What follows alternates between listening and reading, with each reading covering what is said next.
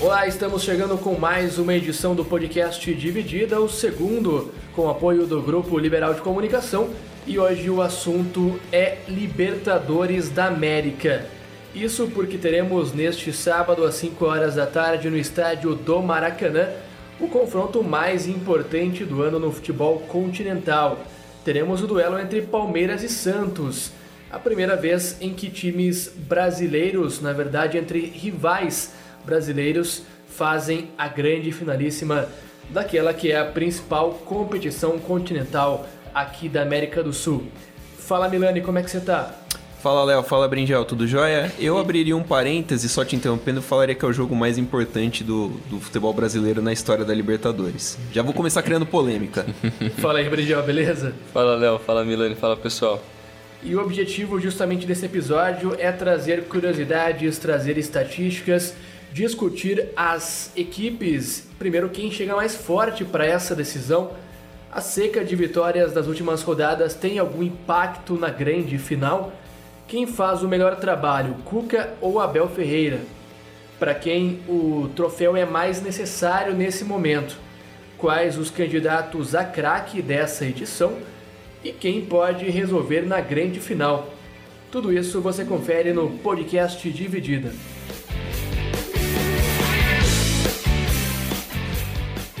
E para a gente começar, vamos pelo Palmeiras. Como é que chega o Verdão para a decisão, Milani?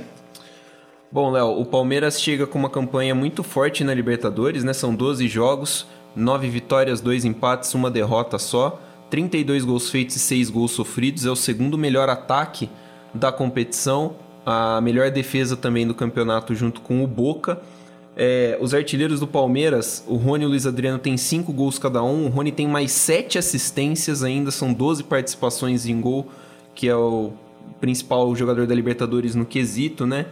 Então o Palmeiras chega com, eu acho que chega bem, bem inteiro assim. A campanha, a campanha foi muito honesta, apesar do de eu achar de um começo mais truncado na fase de grupos, né? O Palmeiras caiu no grupo que tinha Tigre da Argentina, o time que está na segunda divisão da Argentina, o Guarani do Paraguai, Bolívar também, né? Da, da Bolívia. Poderia ter o Corinthians, né? Mas foi eliminado pelo Guarani. E. Eu tinha que lembrar disso. É, eu não entendo o motivo dessa cutucada de graça. Né? Não, é que assim, o pessoal fala, pô, mas o Palmeiras. Tem um corintiano na mesa aqui? Não, não, não tem. Tem? Tem. Seu neto. O... É que assim, um dos argumentos que se fala, que eu, que eu vejo muito para desmerecer talvez a campanha do Palmeiras é a, é a, é a qualidade dos adversários, né? Não que não seja verdade que o Palmeiras tenha dado sorte, acho que a sorte faz parte do sorteio. Mas é bom lembrar que tem poderiam ser outros times, né? Como por exemplo, o Palmeiras pegou o Delfim na, nas oitavas de final, o Delfim enfrentou o Santos. Mas poderia ter, ter sido o Olímpia do Paraguai, como pegou o Libertad do Paraguai nas quartas, né? O Palmeiras então passou em primeiro no grupo que tinha, no, no seu grupo, né? Com ganhou duas vezes do Tigre, ganhou duas vezes do Bolívar com goleada, né? Em cima de Bolívar e de Tigre no Allianz Parque, 5 a 0 os dois jogos. Empatou com o Guarani lá no Defensores del Chaco e venceu o Guarani aqui no Allianz Parque por 3 a 1 ah, Nas oitavas de final pegou o Delfim, saiu do grupo do Santos, passou em segundo no grupo do Santos, venceu no Equador por 3 a 1 venceu em São Paulo por 5 a 0 um time que não ofereceu muita dificuldade, um time bem limitado. Uh, no, pro, pro padrão Libertadores até, né? Não é assim uma LDU da vida, né? Um El Nacional, o Emelec costuma até dar uma canseira a mais nos times brasileiros. Depois nas quartas pegou o Libertar e aí passou um sufoco lá no, no Paraguai.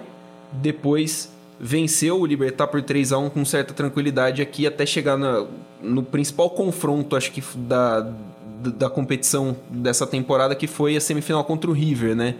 Fez um 3 a 0 enorme. A melhor atuação do Palmeiras na competição foi esse 3 a 0 em cima da, do, do River Plate. Conseguiu um resultado excelente. Além do resultado, conseguiu desequilibrar os argentinos mentalmente, poderia ter sido mais, não fez mais, passou um sufoco e aí logo depois do melhor jogo vem o pior jogo que é a derrota por 2 a 0 para o próprio River Plate em casa, né? Onde passou um sufoco impressionante, conseguiu sobreviver a uma, um bombardeio do, do time argentino, que é o principal time da América do Sul nessa década, e se classificou para a final.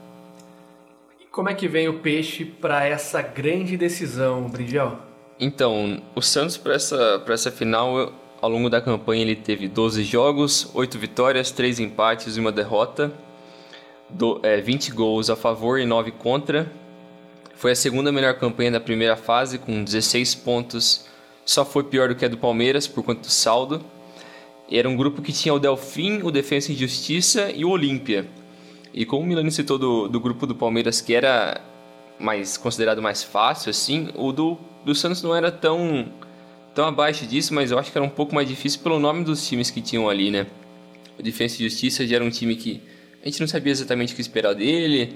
O Delfim tomou um pau ali depois do, do Palmeiras, mas foi lá para frente. E o Olímpia é um time tradicional na América do Sul, né? Já foi campeão da Libertadores. Então era um time que, que querendo ou não, traz a experiência ali. E os principais jogadores do, do, do, elenco do Santos ao longo da, dessa campanha foram o Caio Jorge com 5 gols e o Marinho com 4. E o Soteldo foi o terceiro jogador é, com mais passes decisivos atrás do Tevez e do De La Cruz, com 28 passes decisivos. Então, eu acho que esse trio ali, Caio Jorge e o Marinho e o Soteudo são os caras que fazem mais diferença para esse time do, do Santos ao longo do ano todo. Porque no, se você pensar, sem contar só Libertadores, mas ao longo de todos os campeonatos, o Marinho tem 22 gols e o, e o segundo maior artilheiro do Santos ao longo do ano é o Caio Jorge e o Soteudo empatados com 7 gols. Então mostra a diferença que esses jogadores vêm fazendo. E ao longo da, do mata-mata, eles primeiro enfrentaram o LDU, ganharam por 2 a 1 um fora de... Não, pegaram primeiro o Delfim. Na, na, na fase de grupos. Não, na, no mata-mata é, foi a LDU. LDU. Isso. Pegou a LDU e ganhou por 2 a 1 um fora de casa. Depois perdeu em casa por 1 a 0 um jogo que perdeu inúmeras oportunidades. Depois, no final ali, até teve que... Teve algumas chances, mas no fim conseguiu se livrar.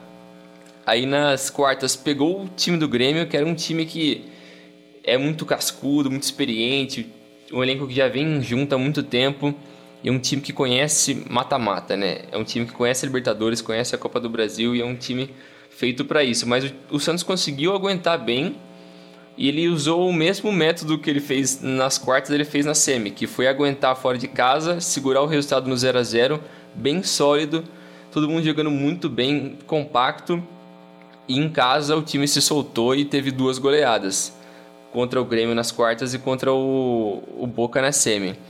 Isso eu acho que mostra a grande força desse elenco do, do Santos, que por mais que não tenha grandes estrelas, como comparando com o Palmeiras ou outros times do Brasil, mas é um time que fechou junto ali com o Cuca e vem demonstrando muito resultado desde que ele chegou lá no para agosto, acho que foi, né? Foi por aí. Isso. O, o Cuca chegou uh, no começo do brasileiro, acho que foi. Sim. É, acho que foi isso. isso a, a, gente tem hoje uma situação que é a seguinte, né? É, era muito difícil olhar para os elencos de Palmeiras e Santos e para as campanhas que eles faziam, talvez no começo do brasileiro e até no início da própria temporada, e vislumbrar que, que a gente teria nesse ponto do, do ano, da temporada, uma final entre as duas equipes. É, o Santos começa uma temporada muito com uma ideia de buscar o Gesualdo Ferreira é, numa aposta muito estranha para a realidade do clube, né? trazer um cara de fora naquele momento com o elenco tão limitado que era do Santos. Do outro lado, o Palmeiras vai na contramão do mundo e traz o Luxemburgo também, é, já no ano passado, né? Depois, depois da negativa do São Paulo que sai do Santos, né? Exatamente, tem essa, essa ideia de trazer o Luxemburgo também para um, um ano que começa com o título paulista, é, mas também fica muito claro logo depois disso que não haveria muito espaço para evoluir o trabalho que ele não estava sendo bem feito realmente. Uh, e, e, a gente olha para as campanhas das duas equipes Palmeiras uma campanha absurda, com goleadas, com 5 a 0 em duas oportunidades. Uh, com, vai lá na Argentina contra o River Plate, contra o melhor time da América do Sul, melhor trabalho, mais longevo também é, dos técnicos da América do Sul, que é o Galhardo, e consegue sapecar lá um, um 3 a 0 depois toma um, um, é, uma derrota que não era esperada e acende um alerta que talvez o time não tivesse tão pronto ainda. Por outro lado, você tem o Santos, que, pelo menos ao meu, ao meu ver, teve uma campanha mais difícil pela frente pela, pelo percalço do mata-mata, principalmente. Na fase de grupos, teve basicamente os adversários eh, num nível muito parecido que o Palmeiras. Só que chega no mata-mata, pega logo de cara o MLDU, que é difícil jogar lá, é muito difícil. Sem encarar, por mais que a altitude não seja a maior possível, tem algum impacto sim. Uh, encara o time do Grêmio, que é um time que, para Libertadores é, consegue com uma frequência muito grande chegar nas fases mais decisivas, né? E conseguiu ganhar com uma autoridade muito grande, né? Não deu nem chances para o time comandado pelo, pelo Renato Gaúcho, que poderia inclusive ter saído com mais vantagem do que, do que saiu. Uh, e na semi pega um Boca, um Boca limitado, porém é, sempre difícil por ser o Boca. É, olhando as campanhas, olhando para maneira com a qual a temporada avançou, quem que vocês acham que chega com, com melhor condição de levar o troféu? Ah, eu acho que o Palmeiras, por conta do, do elenco e de como o time vem mudando desde que o Abel chegou, né? Eu acho que, como você lembrou, o momento que o Palmeiras se encontrava com o Luxemburgo era, era necessário uma mudança. Por mais que tinha melhor campanha da Libertadores, ganhou o Paulista em cima do Corinthians, mas o time estava estagnado de uma forma que precisava de uma mudança.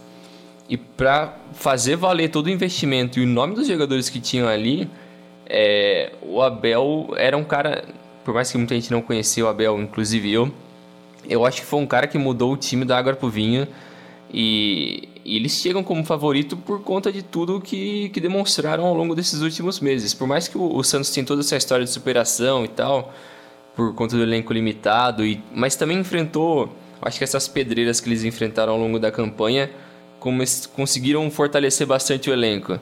E eu acho que vai ser um jogo muito bom, vai ser bem parelho. É, eu acho que chega, chega num, num pé de muita igualdade, né? Porque ao mesmo tempo que eu acho que o Santos vem, é, que nem se for construir uma casca, né? Do, do, do, do, dos jogadores, construíram essa, essa experiência, um grupo que é muito fechado entre si, é um grupo que você percebe, né, que é muito unido, e isso tem um valor muito grande, porque em um jogo só muita coisa pode, pode acontecer, né? É, é a, a questão da final única torna tudo muito imprevisível. Se você fala são dois jogos, ok, dá para pensar em um favoritismo a, um, a, a balança pesa acho que um pouquinho mais pro time que tem mais opções para quem poderia mudar mais o jogo. Mas acho que num jogo só uh, chega tudo muito, muito igual. O Palmeiras pode ter um elenco melhor, acho que tem um elenco melhor, mais opções para você colocar durante o jogo, mais opções aqui e ali, mas vem de uma maratona de jogos, né? O Palmeiras vem jogando direto quase desde o começo, desde a volta do futebol. Então, uh, sempre vai ter alguma coisa que vai, enquanto um time é favorecido nessa ponta, o time é favorecido nessa, né? Ah, talvez o, o, o 2 a 0 que o Palmeiras tomou do River, o sufoco, possa ter criado um calo que o Palmeiras entre mais alerta, entre de uma forma diferente contra o Santos. Mas também pode fazer que o Santos observe e fale: olha, a gente tem esses buracos aqui para explorar. O Cuca pode olhar e falar assim: a gente vai jogar dessa forma aqui. Foi desse jeito que o River conseguiu amassar os caras dentro de casa. E são pequenas engrenagens dentro do jogo. Eu, eu tenho assim a impressão, não é uma opinião muito convicta não, mas é apenas uma impressão de que se essa final ela fosse mais próxima do, dos confrontos da semifinal, eu colocaria o Santos um pouquinho à frente. É, porque ele saiu de uma maneira mais inteira da semi, né? O Palmeiras ele sai quase que escapamos de uma eliminação histórica depois de abrir um 3 a 0 lá. Uh, e naquele momento, na, naquela semana específica, uh, eu sinto muito que a moral do Palmeiras deu uma caída durante os próximos dias, até que ganhou o clássico e recuperou essa moral. A própria torcida é. deu uma murchada. Deu para perceber Sim. que até a própria torcida deu uma murchada. Mas eu acho que assim, a goleada sobre o Corinthians para mim foi muito importante para esse Palmeiras. Que, que ela veio muito para mostrar, olha, o nosso time não é aquele que, que, que, foi mostrado em campo contra o River Plate. A gente consegue vir aqui três dias depois e conseguir fazer um jogo contra um time que, que vinha bem, contra o maior rival, e fazer cinco gols, cara. Não é qualquer placar, né? Quatro gols, na verdade. Poderia ter feito sete, para ser justo. Então, Teve é... dois anulados. Né? Exatamente. Aí. Então, assim, é, a, a maneira como que o Palmeiras conseguiu reagir rapidamente àquela derrota contra o River, eu acho que ajuda a criar a ideia de que o time está cascudo e, e, talvez o que a gente viu em campo contra o River não vai se, se fazer presente contra o Santos. É, eu acho que essa vitória contra o Corinthians também serve para autoconfiança dos próprios jogadores também, para eles não caírem nessa armadilha de meu Deus, será que a gente está fazendo alguma coisa errada aqui? Será que nós não somos tão bons assim? Será que a gente, e como você disse, se fosse o jogo, a final, logo em sequência, talvez isso ainda fosse muito fresco na memória dos jogadores. Poderia ter esse, entre aspas, um certo trauma ali, de que poderia acontecer uma tragédia como foi o segundo jogo contra o River. Então, é, eu acho que isso, esse jogo contra o Corinthians serviu para relembrar os jogadores que nós somos muito bons, nós somos capazes de fazer um grande jogo. E fez zero, né? É, eu acho que tem, tem isso também. A questão do mental do Palmeiras deu uma melhorada bem forte, assim, depois desse clássico contra o Corinthians. Mesmo até contra o Grêmio, a gente já tinha percebido que o Palmeiras não era aquele Palmeiras do, do jogo da volta contra o River Plate, né? Uh, mas também acho que o Santos não teve, não teve nada nessa campanha do brasileiro que indicou uh, uma queda né, na, na, na, moral. Porque aí, depois do jogo contra o Boca, o Santos ganhou do Botafogo por 2 a 1 na Vila Belmiro perdeu no Castelão pro Fortaleza, com time reserva, perdeu do Goiás de virada no domingo na Vila Belmiro, com os titulares, mas provavelmente já com a cabeça na, na final. E perdeu do Galo ontem, mas com time totalmente reserva. Eu não, não vejo essa, também essa queda de, de moral no Santos, então acho que chegam os dois times muito com a moral muito parecida, assim, todos muito confiantes. E, e, essa era a minha outra questão, né? A gente vale lembrar que depois da, das semifinais, as duas equipes fizeram jogos pelo brasileiro. O Santos, como você falou, foram quatro jogos, uma vitória e três derrotas consecutivas, duas delas com o time reserva, uma com titular, uma derrota para o Goiás, justamente com o principal elenco. É, já o Palmeiras foram cinco jogos, né? É, teve uma vitória contra o Corinthians, dois empates contra Grêmio e Vasco e duas derrotas é, contra Flamengo e Ceará, não nessa sequência. Vocês acham que, que isso tem algum impacto? O fato de que as equipes estão com, com um retrospecto não tão bom assim nesse intervalo, isso entra em campo de alguma maneira ou não tem nada a ver? Eu acho que não. Porque é a final da Libertadores. Então, se você estivesse brigando pelo brasileiro durante esse período, beleza, eu até entenderia os caras estarem também focados para fazer um bom resultado no brasileiro. Mas com certeza eles não estão nem aí, meio que pensando, mano, esquece esse negócio aí, vai, desencana, vamos só jogar esse negócio aqui, passar 90 minutos, vambora, daqui um mês a gente tem um jogo da hora aí, vamos focar. E eu acho que o único que poderia pesar um pouco mais é se o Palmeiras tivesse perdido contra o Corinthians, porque é um clássico. E por mais que não valesse nada, era o clássico. E ia ser horrível para a moral dos caras se eles perdessem o jogo. Mas eu acho que no geral, acho que não muda nada não. É, eu concordo com o Bringel. Acho que as campanhas dos times é principalmente colocando reservas. O Palmeiras colocou um time J para jogar contra o Vasco. Tem, tinha moleque que eu nunca tinha ouvido falar na vida que entrou em campo. Assim, mostra que a, cabeça já estava mesmo ali na, na, na final da Libertadores, mesmo pro jogo contra o Ceará.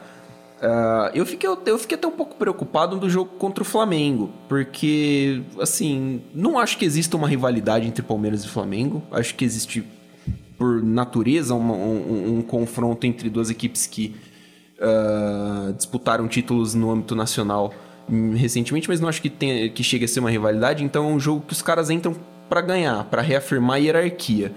Uh, só que o Palmeiras entrou cansado, entrou arrastado do jogo contra o, contra o Corinthians e acabou perdendo. Achei que talvez pudesse afetar alguma coisa, mas acho que não. Contra não, o Flamengo, você disse? Contra o Flamengo. Tá. Depois do jogo contra o Flamengo, achei que pudesse afetar alguma coisa, mas É, acho que não. Depois a derrota contra o Ceará para mim é completamente normal. O Ceará é um time muito bom e o jogo contra o Vasco já não, é que nem você falou, já não tem mais tanta, já não tem mais aquele desejo, porque o Palmeiras já tá fora da disputa do é. Campeonato Brasileiro, então já não tem mais aquela gana de você chegar, entrar moendo. É. Então é, acho que pro, não muda tanto. Pro Flamengo e pro Vasco era muito mais importante para eles vencer, Sim. porque o Vasco tá brigando lá embaixo e o Flamengo tava no momento ruim, ele precisava dar uma recuperada ali pela moral do Rogério também, então para eles era muito mais importante dar a vida ali, pro Palmeiras foi que desse tava bom, mas não foi, já era. O Flamengo, o Flamengo ainda briga pelo título, né? Então para é, eles, ele é eles o jogo era uma relevância muito grande. É. Sim, é, eu acho interessante como que, que essa final ela passa muito pelo trabalho dos técnicos, né? Claro que todo o trabalho tem impacto do treinador, mas é, é, claro a gente olhar e conseguir ter clareza é, do impacto dos dois nessa construção de campanha, a partir do momento que você olha para os antecessores, o trabalho não era bom, né? É, a, a, mudança ela aconteceu depois que as equipes trocaram o comando. É, o Cuca chega, assume um time que, que oferecia pouco, um time que oferecia muitos problemas, extracampo, problemas de salário atrasado, de jogadores querendo é, deixar o clube, entrando na justiça realmente para tentar uma rescisão, como foi o caso de alguns jogadores, como o goleiro Everson, por exemplo, que foi para o Atlético Mineiro. É, por outro lado, o, o, Palmeiras, a sensação que ficava é que é, a, aquele projeto Crefisa tinha dado errado, que se tinha que renovar muito o elenco para tentar uma mudança a longo prazo. E, e, e, parece que, que o Abel mostrou que não. Assim, calma, dá para se aproveitar muito ainda do elenco que existe. É, e, e, eu queria saber de vocês. Primeiro pro, pro Brinjal. Quem que você acha que faz o melhor trabalho hoje e por quê? Cara, essa pergunta eu acho que é muito difícil. Porque eu acho que o Abel surpreendeu muita gente super positivamente pela forma como ele lida com tudo. Nas entrevistas ele é um cara super sincero, ele é direto e ele é muito carismático também. E eu acho que ele soube trabalhar o elenco de uma forma que eles precisavam, que era aumentar a moral dos caras, porque o talento ali tinha. E mesmo num espaço curto, e como você disse, o, o pessoal palmeirense já tinha meio que desistido da temporada. Já tinha aceitado, ah, ganhamos um paulista aqui, deu tudo errado por causa do Luxemburgo, muito louco. E é isso aí, vamos pensar no ano que vem, vamos tentar melhorar aqui para o ano que vem, tá bem. Mas o cara conseguiu fazer uma mudança tão positiva, tão rápido, que eu acho que isso surpreendeu muita gente e os próprios jogadores também. E, e é super positivo a forma como ele mudou o time. Mas do outro lado tem o Cuca, que é um cara que, meu, ele já passou por todos os clubes, os clubes do Brasil 30 vezes. Todo mundo já brigou com ele, todo mundo reclama do Cuca Ball, mas o cara tá fazendo um grande trabalho. E não tem o que você menosprezar ou tirar o mérito dele, porque é um elenco super limitado. Todo mundo sabe que é super limitado. Por mais que tem dois jogadores que estão fazendo muita diferença, que é o Marinho e o Soteldo, mas o trabalho do, em conjunto do Santos é, eu acho que é, merece muito mérito ali do Cuca. Então eu não sei, eu não consigo falar um dos dois. Eu acho que os dois merecem muitos aplausos aí, foi bem incrível. É assim, tem, tem assim alguns fatores para se considerar. Primeiro, é, a escolha óbvia, na minha opinião, apontaria para o Cuca, porque é o cara que faz com menos, tem menos condições. Só que por outro lado, o Abel fez mais.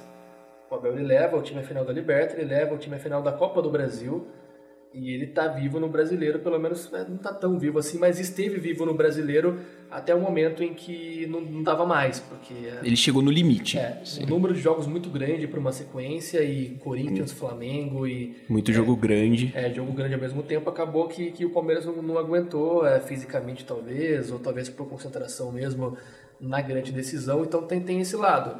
Por um lado, um técnico que fez talvez mais com menos só que por outro lado, o Abel ele consegue chegar a mais frentes, né?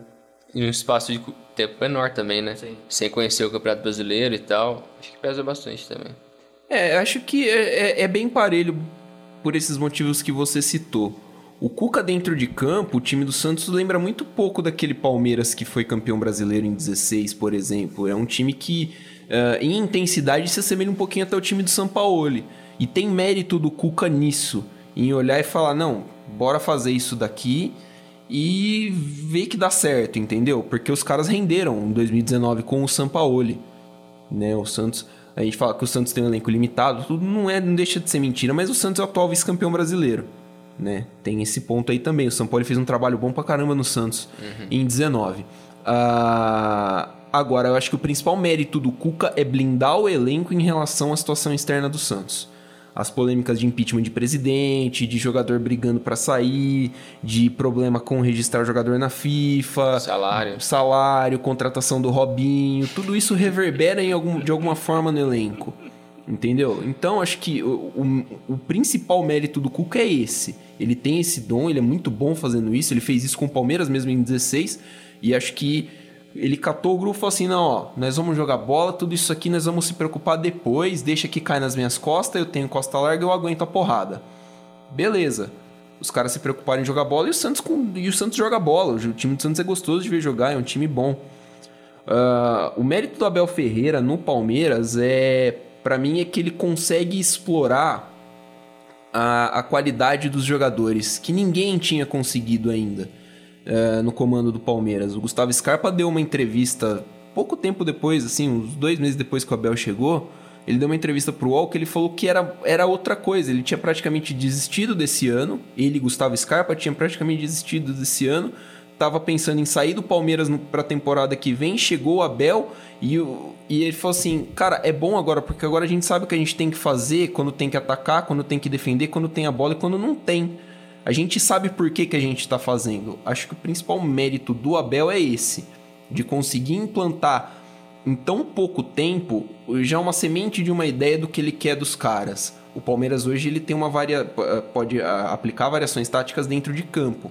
Durante o jogo, o Abel pode mudar para uma, de uma linha de 5 para um 4-4-2, para um 4-3-3, como ele fez contra o River ah, lá em Avejaneda. Então, ah, acho que o, o Abel conseguiu, tem esse mérito de ter conseguido extrair bastante dos jogadores num curto espaço de tempo. Eu vou falar que é um empate técnico, não, não consigo imaginar quem faz um trabalho melhor entre esses dois. É, é difícil, né, se analisar, porque o Abel é um cara que vem lá de fora, ele nunca tinha pegado um time do tamanho do Palmeiras para sua respectiva liga. E é uma cultura diferente, né, exato. da onde ele tava. Ele era um cara que dirigiu o Braga, o time médio de Portugal, e ele vai pro PAOK, que não é um gigante da Grécia também, não é, o É. Panathinaikos ou o Olympiacos. E, e aí ele assume o Palmeiras, tem esse desafio, né, um cara que vem de fora, que é, por mais que ele tenha estudado, garanto que ele não viu o Brasileirão antes disso. Não acho que é um cara que, É. que parava para ver Palmeiras e Novo Horizontino, por exemplo, lá na Grécia. Então, Até é- porque o fuso horário deve é. ser meio complicado. Sorte é dele também, né? É, não. é não já esse é o cara louco demais se o cara faz isso, mano. Não dá, não ele dá. consegue levar um time que, que era desacreditado para duas finais e, e tem potencial para ser o melhor time do país na final do ano e um potencial muito grande para isso. Mas por outro lado, cara, assim, nada levava, em nenhum momento da, da temporada, desde o do começo dela, nada levava a crer que o Santos poderia chegar a uma final continental. Nada. Nenhuma aposta, ninguém, nenhum guia do, de Brasileirão, de Libertadores, o Caramba 4, Caramba 4, poderia indicar que isso era uma possibilidade. É, muito pelo contrário. Eu, eu ouvi mesas redondas antes do brasileiro dizendo que o Santos era um candidato a cair, por exemplo. Candidato a rebaixamento, a Botafogo, a Fluminense, a Vasco. Talvez tenha sido exagero, talvez sim. Acho com certeza. Mas assim, ninguém também dava que o Santos chegaria a uma final de Libertadores. Então eu acho que só por esse motivo eu colocaria um pouquinho a mais pro, pro Cuca, mas assim, sem tirar os méritos do Abel, que faz um trabalho brilhante. É, esse- essa questão que você falou, a torcida do Santos tem se apegado muito a isso, né? Que um jornal, acho que argentino, que fez lá a cotação de porcentagem, botou o Santos com 4% de ser campeão da Libertadores. E a torcida tá se apegando para nisso, né? Que 4%, isso e aquilo. E acho que assim, não acho absurdo você olhar para os times que jogaram a Copa, a Copa Libertadores e falar que o Santos não, não tinha tanta chance. Você falar, você acha que o você no começo da temporada, fevereiro, março de 2020, um ano atrás praticamente, falaria que o Santos com o Gesualdo Ferreira fazendo um trabalho mais ou menos, tinha mais chance, por exemplo, do que o São Paulo do Diniz que vinha numa boa fase? que o Inter do Cudê, que vinha numa boa fase, o Grêmio do Renato, que era um time cascudo, ou o próprio Palmeiras, que tinha um investimento forte e tal. Isso sem contar os estrangeiros. Não acho de todo absurdo, que não diminui a, o, o, trabalho, a, a, campanha do Santos, né? Acho que é, tem muito mérito, o Santos jogou muita bola e merece estar na final. Mas não acho absurdo, como também não acho absurdo você cravar, por exemplo, que o Palmeiras não estaria na final de Libertadores. E assim, eu queria saber, é difícil responder isso, né? Mas onde que o Palmeiras o Santos eles podem ganhar esse jogo e onde que eles podem perder assim? Que, que, que, pode acontecer que pode sei lá, é, por exemplo, o Santos e o Palmeiras eles têm muito, muitos problemas com bola aérea. É, o Santos inclusive treinou esses últimos dois dias focado na bola aérea porque teve muitos problemas contra o Goiás. O Santos toma dois dos três gols é, da vitória esmeraldina de bola parada. E o Palmeiras também tem tido alguns problemas assim com a bola no alto. É, isso pode ser um caminho que pode levar o outro à vitória. É, de repente, a questão da marcação sobre, sobre pressão, as duas equipes são adeptas disso. Perdeu, pressiona. É, são estilos que se casam de alguma maneira no estilo de marcação avançada falta de precisão nessa, nesse tipo de marcação pode também levar à vitória do adversário? Onde vocês acham que o jogo vai ser decidido assim? Eu acho que vai ser no. É assim, é, é clichê a gente falar que vai ser nos detalhes, mas é nesse tipo de detalhe, né? Uh, acho que uh, quem souber explorar melhor por onde atacar. O Santos tem uma dupla de zaga boa. Luan Pérez e Lucas Veríssimo fazem uma dupla muito boa de zaga. Né? Então, teoricamente, com o Alisson ali fechando o miolo, fazendo um serviço muito bom de volante, teoricamente não é interessante para o Palmeiras começar atacando pelo meio. Seria interessante explorar as alas, mas como que o Palmeiras exploraria, essas alas, né? Para o Santos, talvez essa também seja, uh, também seja o caminho, explorar as alas. O Palmeiras, acredito que deve ir com Luan e Gustavo Gomes pro, pro, pro jogo, né? É uma dupla muito segura de zagueiros e, assim, faz, faz sentido você explorar a, a, a velocidade nas alas, né? Porque aí acredito que Soteudo talvez Soteldo caindo pelo meio, ou o Lucas Braga pela direita e o Marinho pela. Uh, perdão, o Marinho pela, pela ponta direita e o Lucas Braga pela ponta esquerda, tenham vantagem sobre o Vinha, o Vinha e o. e o Marcos Rocha.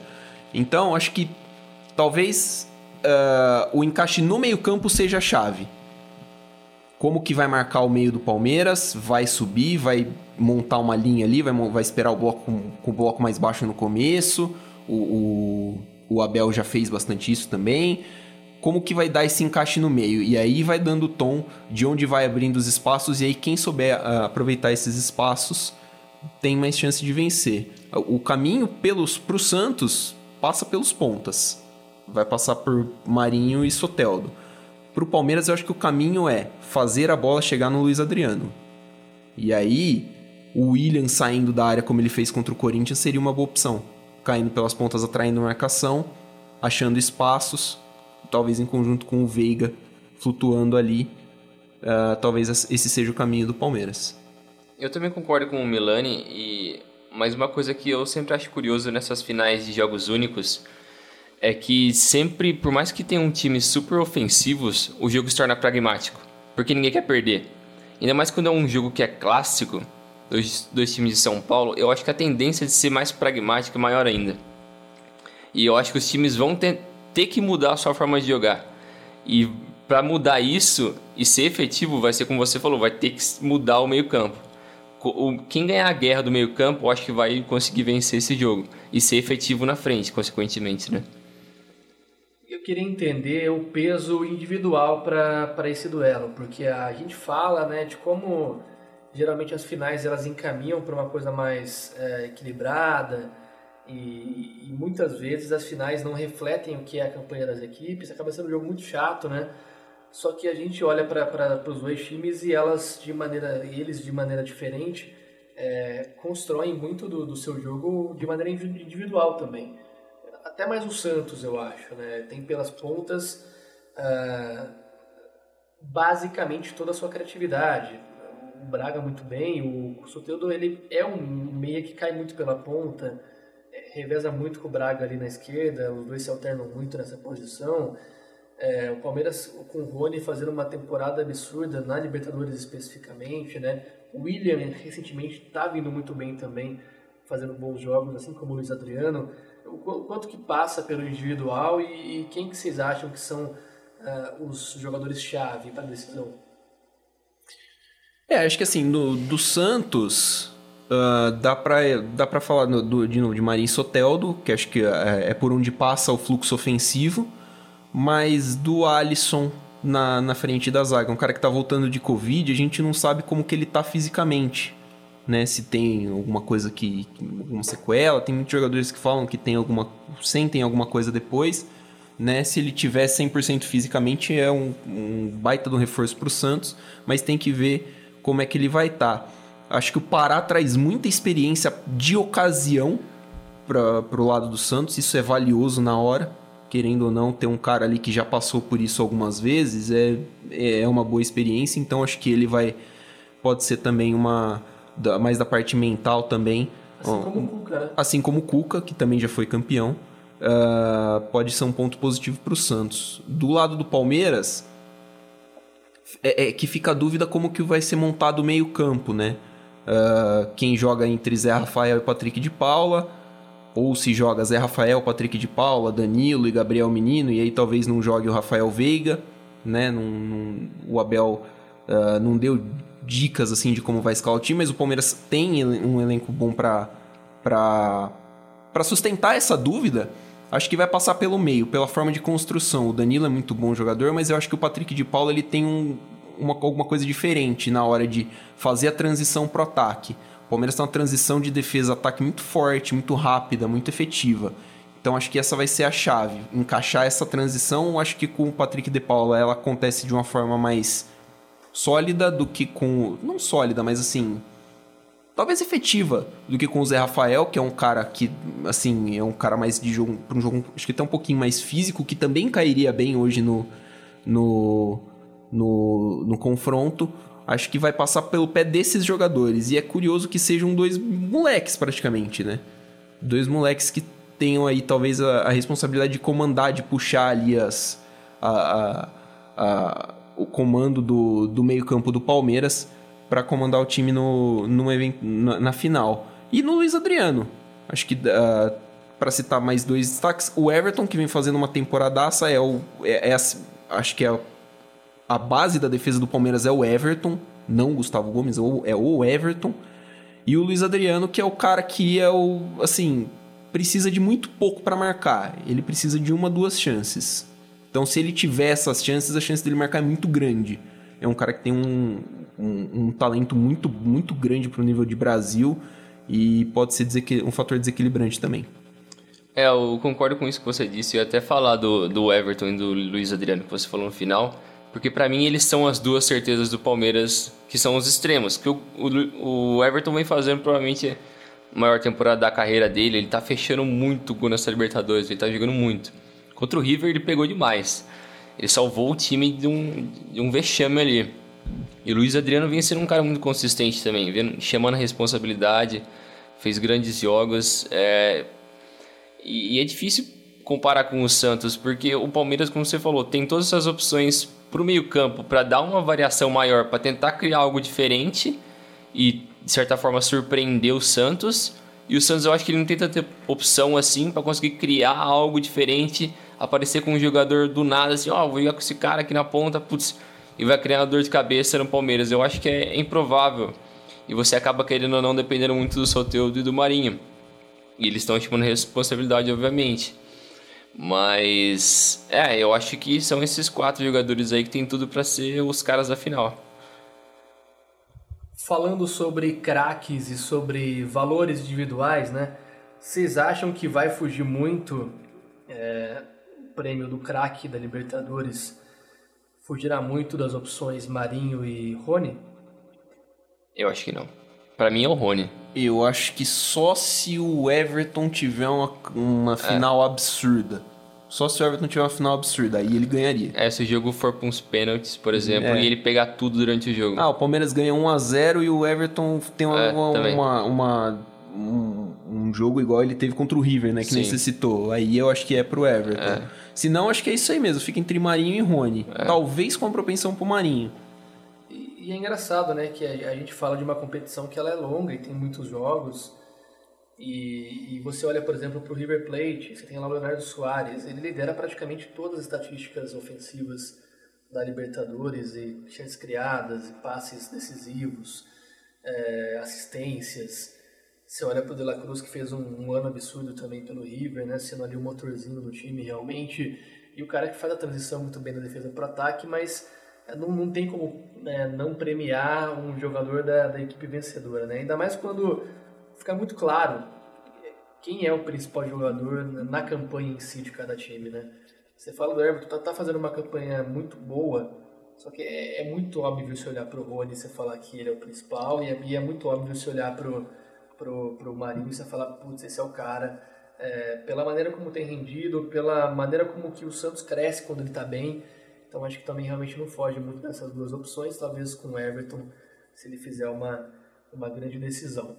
É, eu vou a alguns destaques da, históricos né, da competição e do confronto, e a gente vai para a pergunta do palpite, né? O que vocês acham que, que vai dar na final? Ah, mas antes disso, vamos a esses dados. Lembrando também que, que esse é um ano atípico, né, de, de pandemia, uma temporada atípica, que por conta disso a, a torcida não será permitida. O que vai acontecer é que um decreto do Estado permitiu 10% da capacidade para convidados credenciados. São membros das duas equipes, são membros da própria Comebol. É, aproximadamente 2.800 pessoas devem comparecer. Poderia muito mais do que isso, a possibilidade era mais ou menos umas, uns 8 mil lugares ocupados, mas a Comebol optou por trabalhar com uma capacidade um pouquinho menor. É, cada time recebeu 150 ingressos, né, para distribuir entre, entre si.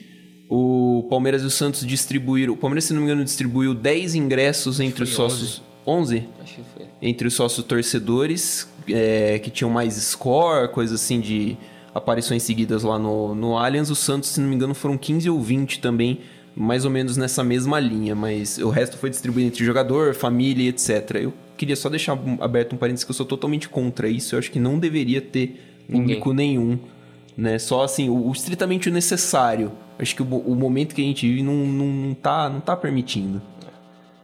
É assim, e, e ainda mais é elitizar tudo isso, né? É. Não faz sentido você fazer uma disputa dessa colocando meia dúzia de engravatados. Tipo, e aí? Né? O que vai Tipo, acontecer lá? Se é pra abrir, vamos abrir pra torcida então. se você abrisse, sei lá, atrás de cada gol pra cada organizada levar 200 pessoas, acho que até faria mais sentido. né? Mais relevante também, né? É. E por mais que seja um, um duelo muito antigo, né, um clássico paulista, um clássico estadual, um clássico, enfim, do futebol brasileiro, as duas equipes decidiram em mata-matas apenas três campeonatos. O Paulista de 59, que o Palmeiras levou a melhor em três jogos, a Copa do Brasil de 2015. É, este duelo talvez fundamental para a história recente do Palmeiras, né? O Palmeiras foi esse foi a primeira conquista da era Crefisa, um time que era montado do zero praticamente, com jogadores é, um elenco muito numeroso. E também naquele ano, antes da Copa do Brasil, teve o Paulista, que aí sim o Santos levou, teve toda uma provocação envolvendo o Ricardo Oliveira, né? As, as, as, as duas últimas de 2015 nos pênaltis, né? O Santos nos pênaltis e o Palmeiras também nos Foi pênaltis. talvez o momento mais aquecido dessa rivalidade, pelo menos recentemente, né? Isso. Ah, essa também é a terceira final de times brasileiros na Libertadores. A primeira foi lá em 2005, quando o São Paulo venceu o Atlético Paranaense num jogo em jogos assim muito desequilibrados, principalmente o segundo deles, com uma goleada. Em 2006, o São Paulo chegou novamente à final, perdendo para o Internacional. O Inter, uma campanha muito boa com o Abel Braga e também eh, no ataque o Rafael Sobis, sendo muito importante para essa decisão. O, o Luiz Adriano não tava no elenco do Inter que foi campeão da Libertadores, mas ele é campeão mundial pelo Inter em 2006. Gol do grande Gabiru. Adriano Gabiru. Mito. Tivemos também finais é, que os dois jogaram, né? Lembrando que as duas equipes têm o mesmo número de finais. O Santos chegou quatro vezes à final, o Palmeiras também chegou quatro vezes. A diferença aí está no aproveitamento, né? O Santos ganhou três dessas quatro finais, perdeu só uma para o Boca Juniors em 2003. ganhou do Penharol duas vezes e uma do Boca Juniors. Já o Palmeiras perdeu três decisões, ganhou uma justamente contra o Deportivo Cali em 99 e outras três derrotas em 61, 68 e 2000. 61 pro Penharol, 68 pro Estudiantes de La Plata e 2000 pro Boca. Também temos na década passada finais, é, na verdade, o desempenho dos times. Tivemos seis títulos brasileiros contra quatro dos argentinos. O Brasil por uma leve vantagem, é, levando a melhor no período entre 2010 e 2020. Alguma coisa disso entra em campo no sábado? Não, acho que não. Acho que não. Acho que não. Não. Vale, vale pelo registro histórico, né? Pra, pra gente mostrar que são, são equipes que têm história, que têm uma, uma tradição. Mas acho que não, não pesa tanto assim na hora do, do jogo. Também acho que não. E agora eu quero ver a hora da verdade, a hora dos meninos virarem homens. Não quero ninguém em cima da mesa, em cima do muro, na verdade, né? Vamos lá. Primeiro, pela única pessoa da mesa que está emocionalmente envolvida com o duelo, o nosso palmeirense Guilherme Milani, que espera há muito tempo por esse duelo. Até fiquei um pouquinho Ficou até um pouquinho. emocionado aqui no questionamento. O que, que você acha que vai dar? Ah, eu não sei, eu não acho nada. Eu vou torcer Não, você acha- Palmeiras. acha coisa, né? Eu vou torcer Palmeiras, irmão. Eu, é, pra mim é isso aí. Eu, ah, o meu achar é não, não, Clubista. não, não tá existindo. Não tô, não, não tô conseguindo. é, pra mim, eu vou torcer Palmeiras e é isso aí. Mas você acha que ele vai ganhar? É... Não, mas tem o que você acha e tem o que você espera. Cara, fosse uma final de, de dois jogos, eu falava que dava empate os dois jogos. E aí o jogo seria definido na, na diferença do saldo de gols. Porque eu realmente acho que é um confronto muito parelho. Acho que em um jogo. Dificuldade para dar uma opinião, né? Em um jogo só é um jogo muito parelho. Indeciso do caramba. Eu sou, mano, ué, eu sou palmeirense, mas eu tô calejado já com essas coisas. É, eu vou torcer Palmeiras, eu acho que. Ah, bom, vai, fica aí o Depois palpite que ele registrado que- como Palmeiras. Depois que ele deu o palpite para Palmeiras e River, quase teve a virada. Não, é a virada que eu cantei, eu, falei senti aqui. um leve cagaço. Eu falei aqui. O tá choque, Vocês falaram, não, pô, o Palmeiras já passou, o Palmeiras disse assim, irmão. É o River Plate, tem jogo, tem jogo. E vocês falam, não, classificado, Mas você sabe que classificado. isso é a zica reversa. É, né? velho. Você querer zicar... Assume a bronca aí, vai estar com o pau na mesa, velho. Não, pô, tô, tô assumindo. Tô assumindo. Eu falei que ó, o meu palpite e minha torcida é Palmeiras. Beleza. Ah, você quer placar também? 7x4 vai Nossa, ser. velho. Não, placar não dá. Placar não, não, não, não tem como, mas é pra mim Palmeiras. E pra você, Brinjal? Eu acho que o Palmeiras ganha. 2x1, vai. 2x1. É. Finzinho. Pra matar, né? Você tanto Matar você do coração. Matar eu do O coração. cara não Você- volta você- mais pro programa. Vai aparecer lá uma nota aqui no próximo programa que faleceu do integrante palmeirense da Vamos mesa. gravar na. UTI o negócio. Se eu tivesse que apostar, eu seria no 0x0. É difícil no 0x0 na final. Chato, né? Chato. 1x0, vai, 1x0 gol do Soteudo. Pra, não- pra não ficar também em cima do muro. Ah, não, eu apostaria mais. se- se- Assim, eu apostaria num gol O do tá Marinho. voltando, velho. O cara decide, mano. Não, eu, se fosse pra apostar, eu apostaria Não, eu- que, o- que o Marinho vai fazer um Eu gol. comecei a- o meu raciocínio pensando que ia votar no Palmeiras e eu já consegui mudar pro Santos pra você ver como eu tô indeciso. Vale lembrar que se o Santos vencer, ele se torna o maior campeão brasileiro da Exatamente. Libertadores. Quatro troféus. Que impressionante, né? É. É. É, né? Assim, se a gente comparar que assim, o nosso futebol é muito mais distribuído que o futebol dos nossos países vizinhos, né? A gente olha, por exemplo, na Argentina você tem o Independiente com 7, o Boca tem 6, o River tem Acho que é 5. 4, não é? 5 ou 4? Ah, é por aí. Sei É lá. por aí. O Independiente, o Estudiantes tem 3, né? O Você- River tem seis. O River tem 6? Seis. Não, o River tem quatro. O na Boca tem O seis? tem Quatro, seis. é. O Boca tem 6. Então, tipo, você tem times que. Muitos, os principais times do país têm muitos títulos de Libertadores. Aqui no Brasil, a gente não tem, tipo, um ou dois principais times no país, né? Então é muito mais distribuído. Pro Brasil, acho que é um feito, é um feito grande. E. Aqui são São Paulo, Santos e Grêmio, né? Que tem três, três títulos cada um. E é engraçado que o Santos, ele é muito periódico, né? Ele ganha dois lá na época do, do Pelé. E aí vai ganhar o próximo só em 2011. Time do Neymar. Com o time do Neymar, E perdeu e perdeu. depois. Assim, é, assim, as principais gerações, acho que do Santos foram, foram representadas em finais de Libertadores, né? A do Pelé, a do Robinho e a do Neymar, porque a do Robinho, a geração do Robinho é que perde a Libertadores pro Boca em 2003, né? Tem mais além disso? Olha, tem, tem Santista que vai falar que tem, né? pelo amor de Ó, Deus. aí os venhos, Você de casa os, Santista, os venhos reclamam. tem história pra caramba. É só é... nossa. Uma curiosidade que eu vi no- passando por aí, o Santos vai jogar com o segundo uniforme, né? A, a final, o Palmeiras, o time de melhor campanha, seria designado time da casa, entre aspas, joga com o uniforme principal, o Santos joga com o segundo uniforme listrado. Porque o Santos tem tradição em não misturar o primeiro uniforme com o segundo para não para assim, ah, não parecer o Corinthians, basicamente, para não jogar, por Nossa. exemplo, com calção preto junto com camisa e meião branco, porque essa seria um- a combinação do Corinthians. Mas se fosse igual o Corinthians, eles iam ganhar do Palmeiras. Igual fizeram segunda-feira passada? Seria, mano. Seria, velho. Você sabe, mano. Ué, segunda-feira passada não foi, né? É outra história. Mas Né, da- em final liber- do campeonato. Em É, Libertadores, é, é, vocês já perderam uma final de campeonato pra nós essa temporada. coisa, Hum, então, Mas enfim, É isso valeu, aí. Milani. Valeu. Espero estar vivo na próxima semana. Fica um abraço aí pra todos os amigos. Caso você perceba uma voz a menos na próxima edição do Dividida, fique sabendo que Milani faleceu. E eu peço que leiam o meu memorial. O cara vai estar no lar dos velhinhos lá. Idade já tem, né? né? Tô quase. 73, mano. Cada perna. Falou, Brejão. Falou, né? Falou, Milani. É isso aí, valeu galera, um grande abraço a todos. Espero que vocês tenham gostado aí de mais esse Dividida.